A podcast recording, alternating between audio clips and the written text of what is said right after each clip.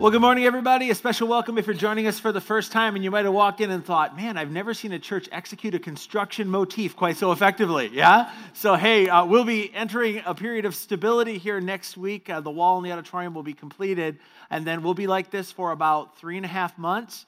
Um, and it looks like at that point we'll be moving into a tent for a while. So that could be kind of fun. Not 100% yet, but Keystone in the summer, it's intense. See what I did there? Oh, so good. Anyway. All right. Hey, so we are in the final week of a series called Crossing Over. Uh, and then next week, of course, we'll be starting that New Testament challenge thing. So that's something to look forward to. If you have your copy, don't start reading it yet. We'll start a week from Monday. Uh, but for our time today, what I want to do is begin by sharing with you the setup to one of the most memorable lectures that I ever attended. And I was in school for a very long time, and so I've been to quite a few lectures. Uh, this one was at Calvin Theological Seminary in the late 1990s. Oh, yeah, right? And I know some of you are thinking seminary sounds a bit like cemetery. That's true. Um, it's actually the school where pastors get trained, and there are days it feels like that. But anyway, this was a counseling class, and the point of the counseling class was to train us and give us some principles so that we could help people. Uh, the other idea behind the class was that being a pastor is sort of an interesting gauntlet to run emotionally, and so maybe to help us find some stability with our own emotional health before we head into the local church, which is a great idea. But this particular lecture, uh, the professor did something very unusual. He began by summarizing a nine page short story for us written by a guy who we don't talk a lot about in seminary or church, Edgar Allan Poe. Okay? Is that picture really creepy or is it just me? Okay, especially when it's really big. Anyway, so uh, Edward Allan Poe, of course, wrote The Raven, he wrote The Pit and the Pendulum. And this day, the professor began by describing for us this short story called The Cask of Amontillado. Amontillado is a very, very expensive wine. And so this was a story about a cask of wine, but really, it was a story of revenge. Uh, the main character, as you kind of meet him at the beginning of the short story, uh, has a significant uh, relational damage with a friend of his, and we don't know why. Um, but he decides he's going to extract revenge, and his friend has a penchant for drinking. And so one day, it's like carnival time. His friend is drunk. He comes up to him, you know, later in the afternoon, early evening, and he says, "Hey, you know, in my family's wine cellar, we have this brand new cask of Amontillado. It's aged. It's perfect. I'd love you to try some." Friend agrees. So they go to his house and, they, and he leads his friend deeper and deeper into the wine cellar, uh, which apparently was fairly vast in this particular story. Eventually, uh, they come to this niche in the wall, and he says to his friend, Hey, go in there, and then I'll go fetch some of the wine. I'll bring it to you. It's like where we drink the wine. And the friend is significantly inebriated, and instead of bringing wine for his friend to sample, he actually chains his friend inside the niche. Uh, here's an artist rendering that shipped with the short story. Like I said, Edgar Allan Poe, not really seminary stuff or church stuff, but we're going there. Okay, yeah. So he changed his friend. Initially, the friend's like, haha, very funny. And then the friend starts to realize that something is not going well when the main character begins to brick him inside the niche, one brick at a time. And the story ends by saying, 50 years later, no one ever found the body. Welcome to church, right? Uh, and the, what the professor did is he told us a story, and he said, I tell you the story uh, because I want to ask you a question. And it is a question that has everything to do with your heart, and the question goes like this oh, If you were going to brick somebody up behind a wall, who would it be? Future leaders of the church, right? If you were going to brick somebody up, and he says, and I'm aware that this question is hitting you at a couple different spots. Some of you are completely offended that I would even ask the question. Others of you are thinking, I only get to pick one, right? And he, he said, because, because here's the thing uh, this is a story about revenge, but I want to talk to you today about forgiveness. Uh, because all of us, as we navigate life as broken people in a broken world, surrounded by other broken people in a broken world, we all experience bumps relationally. Some of them very, very significant. Maybe it's a parent uh, maybe it's a kid, maybe it's an ex, whether it's an ex boyfriend or an ex husband or an ex employee or an ex employer. Uh, there's relational damage. And if you're honest, um, you know, they would be someone you might consider. You wouldn't actually break them behind a wall, but you wouldn't hate it if somebody else did, right? Uh, maybe it was just a friend who hurt you in ways that defy healing. And uh, so the professor says, I wanted to start there because of your heart and because of the hearts of those that you serve we invite people as the church to follow the example of Jesus. And to follow the example of Jesus is to walk a pretty counterintuitive path. Uh, what comes naturally to us, Jesus is going to have us move away from that, and He's going to help, He's going to invite us to follow Him along a path uh, that really will bring us to the best sort of life that we can have in the midst of this broken world, but it's not a path that we often choose. And he said one of the things that people miss most often about Jesus, at least in his experience as a counselor, was in the area of forgiveness. And he says, refusing to forgive people who harm us is so toxic to a pursuit of Jesus because when that unforgiveness takes root in the human heart, it messes with everything else. Well, uh, if you've been with us, you know this series, uh, we've used that image of following after Jesus is like walking along a path. And because the things he asks us to do or invites us to do just don't come naturally, we inevitably come to rivers of resistance that sort of block our path. And we have to cross over those rivers of resistance if we're going to access the life on the other side. We've already explored three of the four. Uh, we've talked about, put that up on the screen if you could. We've talked about debt, we've talked about fear, we've talked about busyness, and today we get to talk about unforgiveness. And my hope is that by the end of each of these sessions, you leave with some fresh insights on how you might begin to take steps to cross over, because a lot of these things take a lot of work if we're really going to do what it takes uh, to get over the river of resistance. So today we get to talk about how to forgive those who hurt us, especially if the idea of forgiving someone feels impossible to you because of the nature of what was done for you. How do we forgive things that really don't feel forgivable? Uh, and, and, you know, the good news maybe is that forgiveness has been a struggle for people for almost as long as there have been people. And there's actually a conversation recorded uh, in Matthew's account of the life of Jesus, the first book in the New Testament. And it's a conversation between Peter, one of the first followers of Jesus, and Jesus. And the context uh, for the conversation, you know, Jesus has spent a couple years with his disciples, and they're encountering resistance and they're getting bumped and dinged relationally, specifically by the religious leaders uh, who are suspicious of Jesus, and also some of the Romans who think Jesus might be working to sort of start a revolution and overthrow them. And, and, and so uh, Peter has watched as Jesus extends grace and forgiveness to people over and over and over again. When they do bad things to him, he forgives them. And Peter is starting to get a bit annoyed, I think, and it leads him to ask this question. He basically is going to ask Jesus, Is there a limit to grace?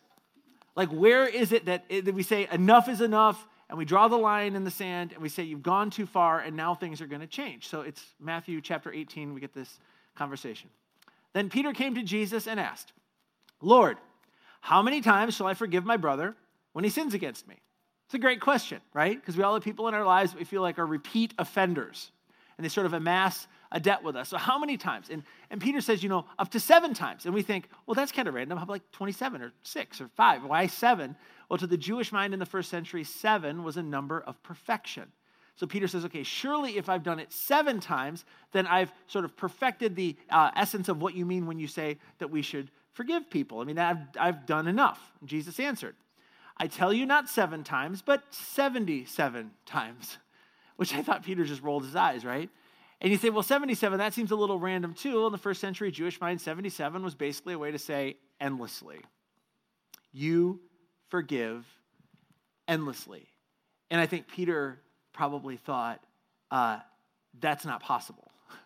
That, that's naive. I, am going to be like a doormat. And, and Jesus, even if I could get that concept in my mind, I'm not sure I could ever convince my heart to forgive endlessly. I mean, people, people amass an emotional debt with me, and you're saying to sort of let it go on forever. How is that even possible? I mean, to do that, we'd have to reframe the whole conversation. And in response to that tension, Jesus in the next verse begins to tell a parable. And a parable is a story, so it's fictional, but it's designed to allow us to see things from heaven's perspective. So Jesus says, You want a perspective shift? Here's what you need to think about. Tells him a story. So it didn't happen, but it, it sort of represents heaven's perspective. Therefore, he says, the kingdom of heaven is like, or this is what God, how God sees things, a king who wanted to settle accounts with his servants. So in the parable, you meet this king. He apparently does business with his servants. He lends them money. They do something with the money, and the day comes that they pay him back, probably with interest. He says, As he began the settlement, a man who owed him 10,000 talents was brought to him. We go, Oh, that's nice, 10,000 talents. I have no idea how much 10,000 talents is, right? And here's what you do when you do the study behind this parable, you start to realize that the amount of the debt this first guy owed is critical for us to understand the story. So I went to our friends at Wikipedia. Here's what I learned. In the first century, a talent was the amount of money an average worker could make in 20 years, which means that 10,000 talents would take you a mere 200,000 years of work to earn. It's a ridiculous debt. It would be like today, a day laborer, let's say, makes $15 an hour or $120 a day. That's like saying, you know, your plumber goes out and amasses a debt of $8.8 billion. Okay? Like it's, it's an un, unrepayable, impossible debt, which is precisely Jesus' point. Uh, Jesus continues, since he was not able to pay, snicker, snicker, snicker, that was a little humor there, right? The master ordered that he and his wife and his children and all that he had be sold to repay the debt. Now, this seems cruel to us, but in the first century, this was business as usual. If you owed somebody a debt that you couldn't repay, they could sell your things and they could even sell family members as a way to repay the debt. However, even this would not help with an $8.8 billion debt. Would you agree, right? I mean, I love my four boys, but I doubt anybody's going to give me $8.8 billion for them. I'm just saying, right? Um, okay, he continues. The servant fell on his knees before the king. Be patient with me, he begged and I will pay back everything. Why is that funny? so I just need a little time, right? Like, I don't know, say 120,000 years or something like that. It would be great, right? Uh, he, the servant makes an empty promise. He owes a debt he can't possibly repay. And I think everyone in the story is sort of like going, Where are you going with this, Jesus? Well, here we go in the next verse. The servant's master, the king, took pity on him, canceled the debt, and let him go. And, you're thinking, what's going on here? Question Why does the master cancel the debt? And this question is really the key to understanding what Jesus is trying to say. It is not because of what the servant says. The servant lies, right?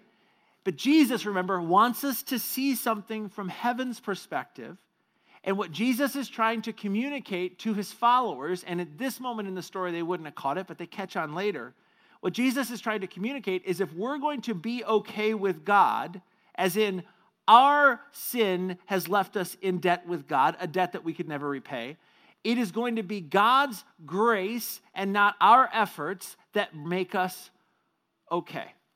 If we're going to be okay with God, it is going to be His grace and not our efforts that get us there. You might even say it's scandalous grace. It's grace that defies logic. It's an amazing, stunning, beautiful, scandalous grace. And by the way, this is what makes Christianity different than every other religious system and Jesus different than every other religious teacher.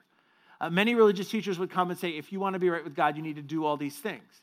Jesus comes along and says, if you want to be right with God, it has nothing to do with what you do, it has everything to do with what I'm going to do. And, and in fact, when the people first heard about what Jesus accomplished on the cross, they said, Boy, that's, that's good news. That's where we get our word gospel. If you're familiar with the term gospel, gospel means good news. The gospel is a demonstration of scandalous grace. It's not by our works that we're made right with God, it's what He accomplished through sending Jesus. It's said really, really clearly in a letter to early Christians living in Ephesus um, Paul, an early pastor, writes these words. He says, For it is by grace that you have been saved through faith. And it's not from yourselves, it's the gift of God, not by works. Because everything in us thinks, I can earn it back. I can get it right. I can do enough good to overdo or to, to compensate for the bad. Paul says, not by works, so that no one can boast. It's by grace you have been saved through faith. Jesus paid a debt that we could never repay. Jesus paid it all. Someone should write a song about that. Okay, so jump back into the parable with me. So the servant has just been forgiven billions of dollars in debt, and you can just imagine as the reality of this strikes him, what must be going on in his spirit. This guy must be floating, he must be on cloud nine. This is like he just won a million dollar lottery 8,800 times in a row. I mean, he has to be in a good mood. I wonder what happens next. So here we go. But when that servant went out, he found one of his fellow servants who owed him a hundred denarii. So a hundred denarii, denarii is a day's labor, hundred days labor, uh, $12,000 ish at $15 an hour, eight hours per day. So a large amount, but certainly repayable. And the question rises how does this guy who's just been forgiven billions of dollars treat a guy who owes him 12 grand? Here's, here's what we learn he grabbed him and began to choke him. Pay back what you owe me, he demanded. And if I'm there and I'm one of the disciples, I'm like, oh, no, you don't, right? There's something in this that we're like, this is not okay. How dare you receive that sort of gift and not become generous in response? And they're all kind of looking at Jesus, going, This is a terrible story. What is going to happen to this guy? I mean, who would like a guy like this? Who would do something like this? Jesus continues. His fellow servant fell to his knees and begged him. Wait a minute, somebody else just did this, right? The guy that was forgiven got on his knees before the king. And he said the same thing. He said, Be patient with me, and I will pay you back. And you say, Oh, okay, maybe this guy gets another chance. Okay, so the posture's the same, the request is the same. Here's the outcome. But he refused. Instead, he went off and had the man thrown into prison until he could pay the debt. This strikes us completely wrong. And this was Jesus' point. So he's talking to the disciples. Peter's question, How many times do I have to forgive? Jesus tells a story. At this point in the story, they're like, Yeah, I'm, I'm so, I'm, I'm, I'm, I cannot believe that this guy would receive that much grace and not become a gracious person in response. That is scandalous. That is not okay. And moreover, the debt he was forgiven wasn't repayable, and the other debt was. Well, they weren't the only ones who thought it was wrong. Jesus continues When the other servants saw what had happened, they were greatly distressed and went and told their master, the king, everything that had happened. Then the master called the servant in. You wicked servant, he said. I canceled all that debt of yours because you begged me to. Shouldn't you have had mercy on your fellow servant just as I had on you? Shouldn't you have had mercy on your fellow servant just as I had on you? It's not okay for you to receive a gift like that and have something in your heart not shift. It continues. In his anger, his master turned him over to the jailers to be tortured until he should pay back all he owed, which is which is great because again, he can't pay back all he owed, right? But if you're one of the disciples, you're sitting there going, aha, see, now this is a good story, Jesus. Justice has been served. This guy should be in jail. This guy should be tortured. You can't receive grace like that and not pass it on. That's completely ridiculous. And at this moment, Jesus performs the greatest teacher ninja move ever because the whole thing is a setup, okay? Check out what he says next. He looks at the disciples, takes a deep breath, and says, this is how my heavenly Father will treat each of you unless you forgive your brother or sister from your heart. Gasp. what? So, okay, we got into the story and we forgot the question that started the story. Peter says, How many times you forgive? You say forgive endlessly. Then you tell us this story. And the story is intended to shift our perspective. And so, Jesus, what you're saying is that this sort of, that when we don't forgive, other people, we're like the guy that doesn't forgive the debt that couldn't be repaid. And I think Jesus would say, absolutely. In fact, Jesus couldn't be any more clear. He says, forgiveness is supposed to be multidimensional. There's a sense in which you are forgiven by God in heaven. Your heavenly Father, He forgives the wrong that you do. And that is a gift that cannot be earned. But He said, in response to this gift, you are supposed to be people who extend forgiveness along a horizontal access to other people. There's supposed to be a connection between the grace you receive, the scandalous, unbelievable, beautiful, disruptive grace, and the scandalous, beautiful, disruptive grace that you share with one another. It's a whole different economy. And if you miss the connection, it's torture. But we already knew that. Have you ever not forgiven someone for years or maybe decades. And if you're honest, on a good day, you don't think about it much, but there are these moments and they pop back into your head, and you have the sense like they're literally renting space in your head, but they're not paying their rent because they just keep coming back. And you replay these conversations and revisit all these old hurts, and you, you justify in your mind why you, why you don't forgive them because they, they don't deserve to be forgiven. And it's like they're always with you, it's like you're carrying them around with you. And somehow it's starting to affect your heart. And, and then when it affects your heart, then that affects everything, everything else. It's, it's, it's a form of torture. Maybe it was a boyfriend who cheated on you. Maybe it was, it was a spouse. Maybe it was a business partner whose actions cost you a ton of money. Maybe it was a, a tenant who didn't pay their rent over and over and over again. And, and it's like it cost you thousands to get them evicted. Maybe it's, maybe it's a family member. And they did something and, and it was malicious and it was wrong and it was malicious and it was wrong and you both know it. And yet you still carry that debt with you. I don't think the deeper meaning of this parable hit Peter until months later. Because months after the conversation, Peter watches Jesus hang on a Roman cross. And in that moment, I think Peter realized something that he didn't catch at the time that Jesus told the parable. As he watched Jesus hang on the cross, I wondered, did it hit him? If this was the price of his forgiveness, then who was he to withhold forgiveness from another? I mean, God's forgiveness of Peter took the death of his son.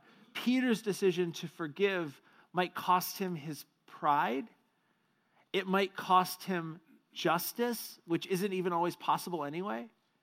And it's true for Peter, and I think it's true for us. I mean, if we think about it, in the shadow of our hurt, forgiveness like, feels like a decision to reward the other person. But in the shadow of the cross, forgiveness is nothing more than a gift from one deserve, undeserving person to another.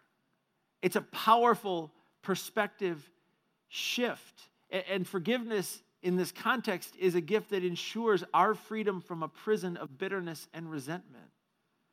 And I think this force, this, this helps us understand something that an early pastor named Paul writes in several letters to several different communities who are wrestling with the same issue. I'll show you the one he wrote to Christians living in Ephesus.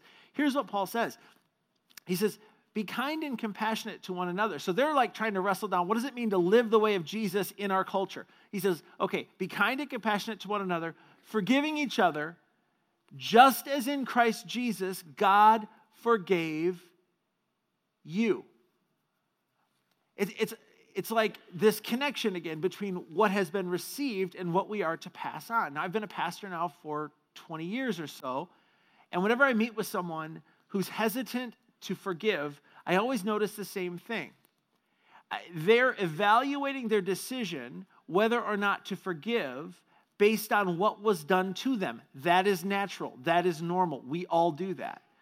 But Jesus invites us to evaluate our decision to forgive, not in light of what was done to us, but what was done for us, as in what God accomplished for us. Followers of Jesus are invited to view forgiveness from the perspective of the cross, like the servant in Jesus' parable. We've been forgiven a debt we could never repay. And in response, we are to extend grace and forgiveness to others, even when we don't feel like it, even when they don't deserve it, because they never deserve it. Which brings us to our big idea for today. Following Jesus requires demonstrating scandalous grace, that disruptive, unexpected, beautiful, invasive grace that changes everything and changes us. It's almost like the parable of Jesus says there's two different ways that we can live in this world. We can, we can lean into what comes naturally into the system of the world and seek revenge and repayment when we are wronged. And that's normal. Everyone around us is going to be doing that. Or we can choose to live by the counterintuitive system that God designed. And in this system, we forgive. We forgive debts that do not deserve to be forgiven, not because of the person, but because of what's been done for us. We absorb the cost, we set that person free. And here's the promise in doing so, we set ourselves free. We've received breathtaking grace and we've been invited. We've invited to be changed by it. But to forgive, it, costs us dearly, and that's, that's why it's so counterintuitive, especially if the hurt is deep. It doesn't even have to be new if the hurt is deep, and it, it, it costs us. One of my favorite uh, authors and pastors, a guy named Tim Keller in New York City, uh, wrote a book called The Reason for God. And in that book, he writes this He says, Forgiveness means refusing to make them pay for what they did. However, he goes on to refrain from lashing out against someone when you want to do so with all your being is agony. It's a form of suffering. You not only suffer the original loss of happiness, reputation, and opportunity, but now forego the consolation of inflicting the same on them. He says, You are absorbing the debt, taking the cost of it completely on yourself instead of taking it out of the other person. It hurts terribly. Many people would say it feels like a kind of death. He says, Yes, but it is a death that leads to resurrection instead of the lifelong living death of bitterness and cynicism. He notes that Jesus' invitation to forgive will feel like death, but in the end, it is a death that leads to resurrection. And I, I, would argue that deep down, we all know this is true. We all know that not forgiving someone is a form of torture. That unforgiven sin, it, it wears us down and it beats us up especially as we carry the hurt for years or even decades. It shapes us in all sorts of sinister ways. And that's why I'm convinced that the counseling professor highlighted the importance of forgiveness. So he's working with future church leaders. He says, You need to take care of your own heart, especially if you're going to help other people take care of their hearts. Christians either become people of increasing grace over time or they don't.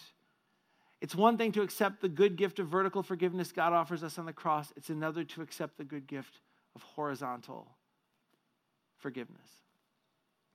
So in closing today, I just I need to ask you a question, and it's the same question that the professor asked our class. Who would you like to brick up behind a wall? Who hurt you? If you're honest and maybe haven't thought about it for a while and you're like, great, I came to church and I'm thinking about it again, but who, who is that, right? that you still carry with you? And what would it look like to set them free? Because I think Jesus' dream for all of us is that we would be able to answer this question nobody. Nobody. Nobody. Because that, friends, is the path of life. Would you stand? I'll close this in prayer.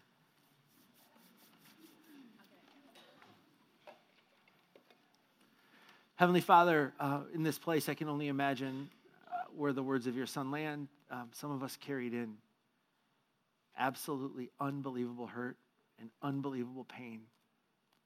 And when confronted with the idea of setting the other person free, we just feel like that is impossible.